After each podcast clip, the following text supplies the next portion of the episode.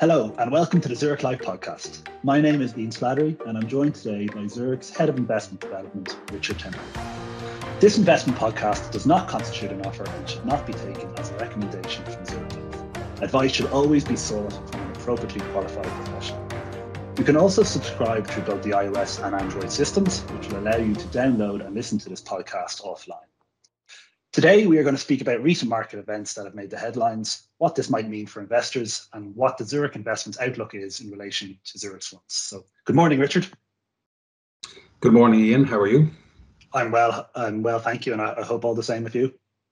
Indeed, indeed. So I might, just kick us off with the, the first question, Richard. I suppose um, November started out quite strongly, but was hit by a number of concerns as the month progressed. Before we get into the detail of the individual asset classes, would you be able to give me an overview of the main market highlights? Yeah, well, I think um, we saw many markets hit all time highs in the first part of November. Um, the US stock market, the German stock market, the French stock market, which hit an all time high uh, from 20 years ago.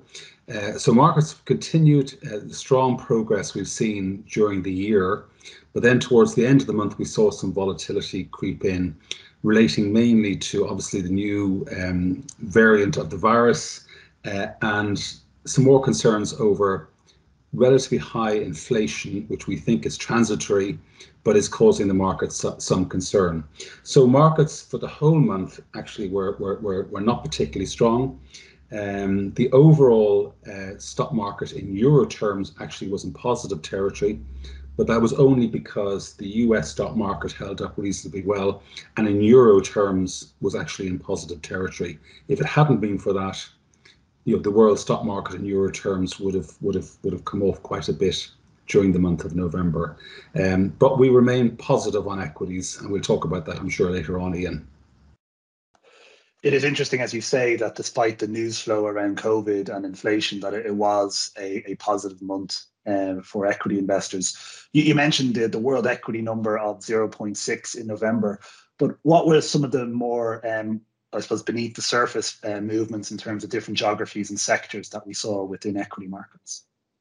Well, again, if we look at local currency returns, there was nowhere that was positive during November because the last number of days of November were very weak. Uh, it's just that the euro currency was was a weak currency again during November, which meant that euro currency returns from some of the non-euro areas um, were, were stronger than you might, than you might think. So overall, um, the best performing market in local currency terms was the US, which was down about a percent. The worst was Hong Kong, down about seven percent. So not a particularly good month. Hong Kong was hit by um, Chinese further Chinese restrictions on um, on property companies in Hong Kong, which, which which hurt that market. So overall, markets were, were were not particularly strong, but just due to the fact that the euro currency was was um, weak, and that meant that the U.S. market managed to be in positive territory in euro terms which gave the overall world market a positive return. And we've got to remember that the US stock market now represents you know, two thirds of the global stock market. So it's very influential as to overall returns. And in terms of some of the sector movements, in terms of we've we've talked about technology quite a lot in in, in recent years. Um, would it be fair to say that that technology has, has continued to to to have a good run um, across the month of November? Yes, I mean, last year, um, 2020, technology was by far the strongest sector in, in, in, the global stock markets, and energy was the worst. This year, start of this year, we saw energy sector, as far as the, the share prices of energy companies, rise pretty dramatically. Um, although last month we saw the opposite, we saw energy stocks come off quite a bit by about 5%. But technology, which started the year reasonably in, in quiet fashion, has been particularly strong in the last number of months. Earnings coming out of technology companies have been very strong. Technology was the strongest sector last month, up 4.4%. Uh, and year to date, technology is one of the strongest sectors, up about 30%, only beaten really by, by financials up about 30% as well, and energy up nearly 50%. So we've seen Um, you know, oil prices, which were extremely weak last year, they've re- recovered strongly this year, and that's that's helped the, the energy sector. Not last month, but for the month, for the year as a whole, energy has been a strong sector. And we turn our attention to fixed income markets, and usually in times of stress, we do see a, a, flight to safety in terms of maybe some of the core eurozone sovereign bonds. So, just maybe you could bring us through what sort of price movements we saw in eurozone government bonds over the month. And there was also some news in terms of uh, appointments at the Federal Reserve in the US. If you could bring us through some of that detail. Okay, well, just maybe the latter one first. Um, the Federal Reserve Chairman has been re-elected for another four years. Um, he's a Republican. He's been re-elected by a Democratic um, president, which um, not the first time that's happened, but um, he has been re-elected. As regards the bond markets, it was like an interesting move in the bond markets during November because we're seeing strong economic growth. We're seeing stubbornly high inflation. Uh, and normally that would mean that bond prices would struggle, but the, the, exact opposite happened last month. Bond prices were quite strong.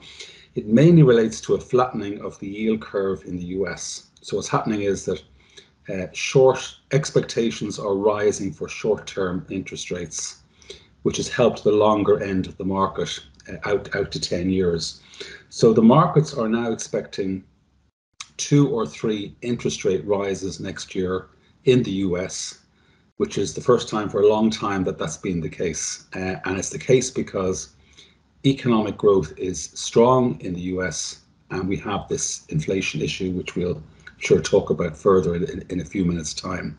So, um, you know, un unusually, really, given the circumstances, bond markets did well, but it's primarily to do with the flattening of the yield curve.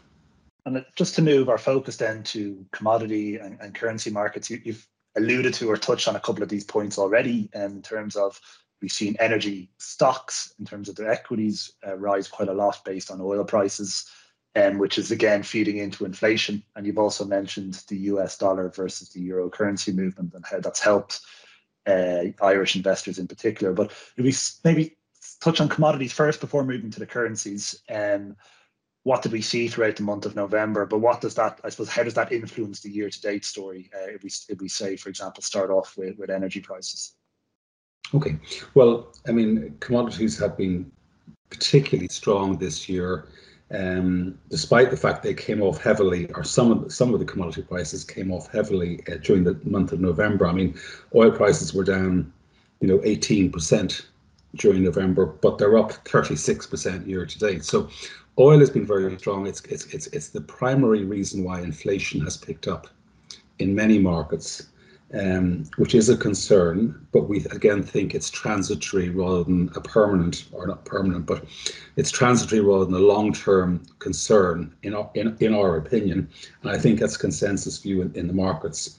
But certainly last month, commodities were were weak, but they remain strong year to date. Um, so again, the, concerns we've had about um, you know the the new variant of the COVID um, virus has caused some concerns that economic growth may uh, slow down a little bit. It's, I think, a temporary situation. We, we've seen markets were strong in the first part of November, a lot of volatility towards the end. But as we move into December, we think that markets will stabilize. And we're certainly seeing that in the first few days of December, that markets have, have recovered their composure. And I suppose we try and bring that all together, Richard. Uh, how have these, um, I suppose, the market movements we've seen in, in November and into early December, as you say, how has that informed uh, Zurich's positioning when we look through the world through our, our active top-down investment process? Okay. Well, well, Ian, we remain positive on equity markets. Um, we actually have taken some money off the table, as it were, um, actually sort of in, in, in, the middle, a couple of tranches in the middle of November, not because we don't like equities, it's just that we you know, we felt like taking some profit. We've done very well in absolute terms. We've done very well relative to our competition, um, and we've just taken some profits. Um, and that gives us the opportunity to go back into equities when we feel it's appropriate to do so. So, um, even though short term we've taken some money off the table as regards equities, We still like equities. We've got strong economic growth, we've got strong profit growth, um, and equities remain attractively valued relative to other asset classes, primarily government bonds and cash. So the, the, the, the, the yield from equities remains much better than the yield from most other asset classes. And that's the primary reason why we prefer equities. And uh, as we move into the new year, um, unless something dramatically changes, we will maintain our position of being positive towards equities, uh, negatively biased towards government bonds and cash. And we've taken um, some profits in equities but that gives us, as I'm repeating myself now, but that gives us the opportunity to go back into equities at the appropriate time. Thank you, Richard, for that overview, and thank you for joining me today. And that brings us to the end of this episode of, of the Zurich podcast. And also, thank you to our listeners for tuning in. And for more information on our fund range and to catch up on our latest investment news, please visit zurich.ie. Past performance is not a reliable guide to future performance. Benefits may be affected by changes in currency exchange rates. The value of your investment may go down as well as up. If you invest in these funds, you may lose some or all of the money you invest. Zurich Life Assurance plc is regulated by the Central Bank of Ireland.